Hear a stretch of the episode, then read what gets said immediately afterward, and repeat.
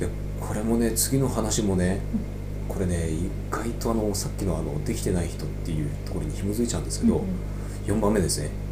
飲みかけのペットボトルは片付ける。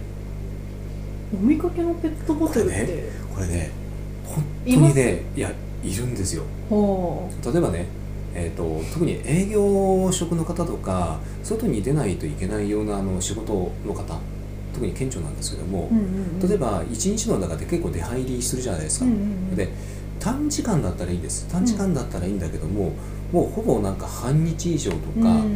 もうもしくはもう朝うん。出た後帰ってくるのは夜みたいな。うんうん。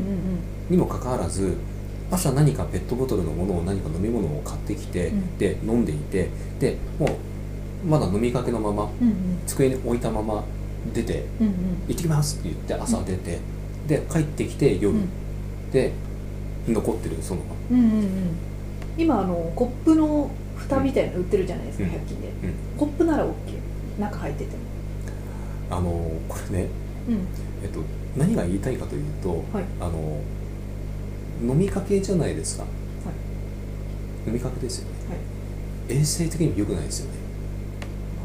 でも死なないしなとか思っちゃいますいやいやいやいやいや。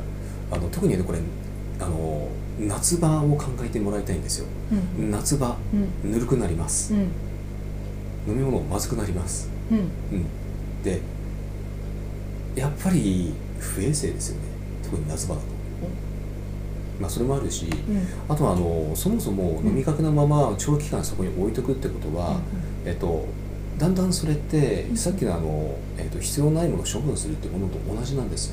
えっと不要なものっていうふうにやっぱり物がね、うん。うんえっと、エネルギーとしてやっぱり感じてしまって、うんうん。だんだんね不要なものになっていっちゃうんですよ。うん。でこれがねまだね、えっと、1日の中だったらまだいいんです、うんうん。それがね例えば、えっと、帰った帰ったにもかかわらず、ねえっと、飲み物そのまま置いて帰っちゃった。うんうんうんこれはね良くないです、うんうんで翌日になって朝来ました、うん。またそのペットボトルの飲み物飲むのいや飲んでもいいんです。飲んでもいいんだけども、あのエネルギー下がってますよ。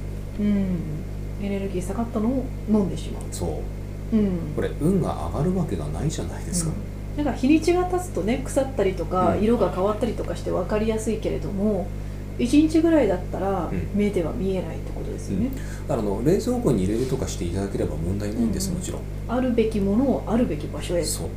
机の上はちゃんとやっぱり整理してから帰る、うんうん、で飲み物あの例えばねえー、と飲んだ後の、うん。えー、とコーヒーカップとかも良くないですあれは、うんうん。ちゃんと流しに持ってって洗ってそれから帰る。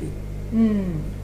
やっぱりね整理整頓なんですよ、あの大掃除した後にうん、ああすっきりした綺麗になったって思うのは、まあ、もちろんあの事象的にもそうなんですけど、うん。エネルギーが上がってるからっていうのがあるんですよね。うん、不浄なものをねあのーこれはあれなんですよ。払ったってことになるんですうんよ、だから同じなんですだからそのままにしとくとたまります。うんうん。うん。だからこれも注意していただければと思いますね。はい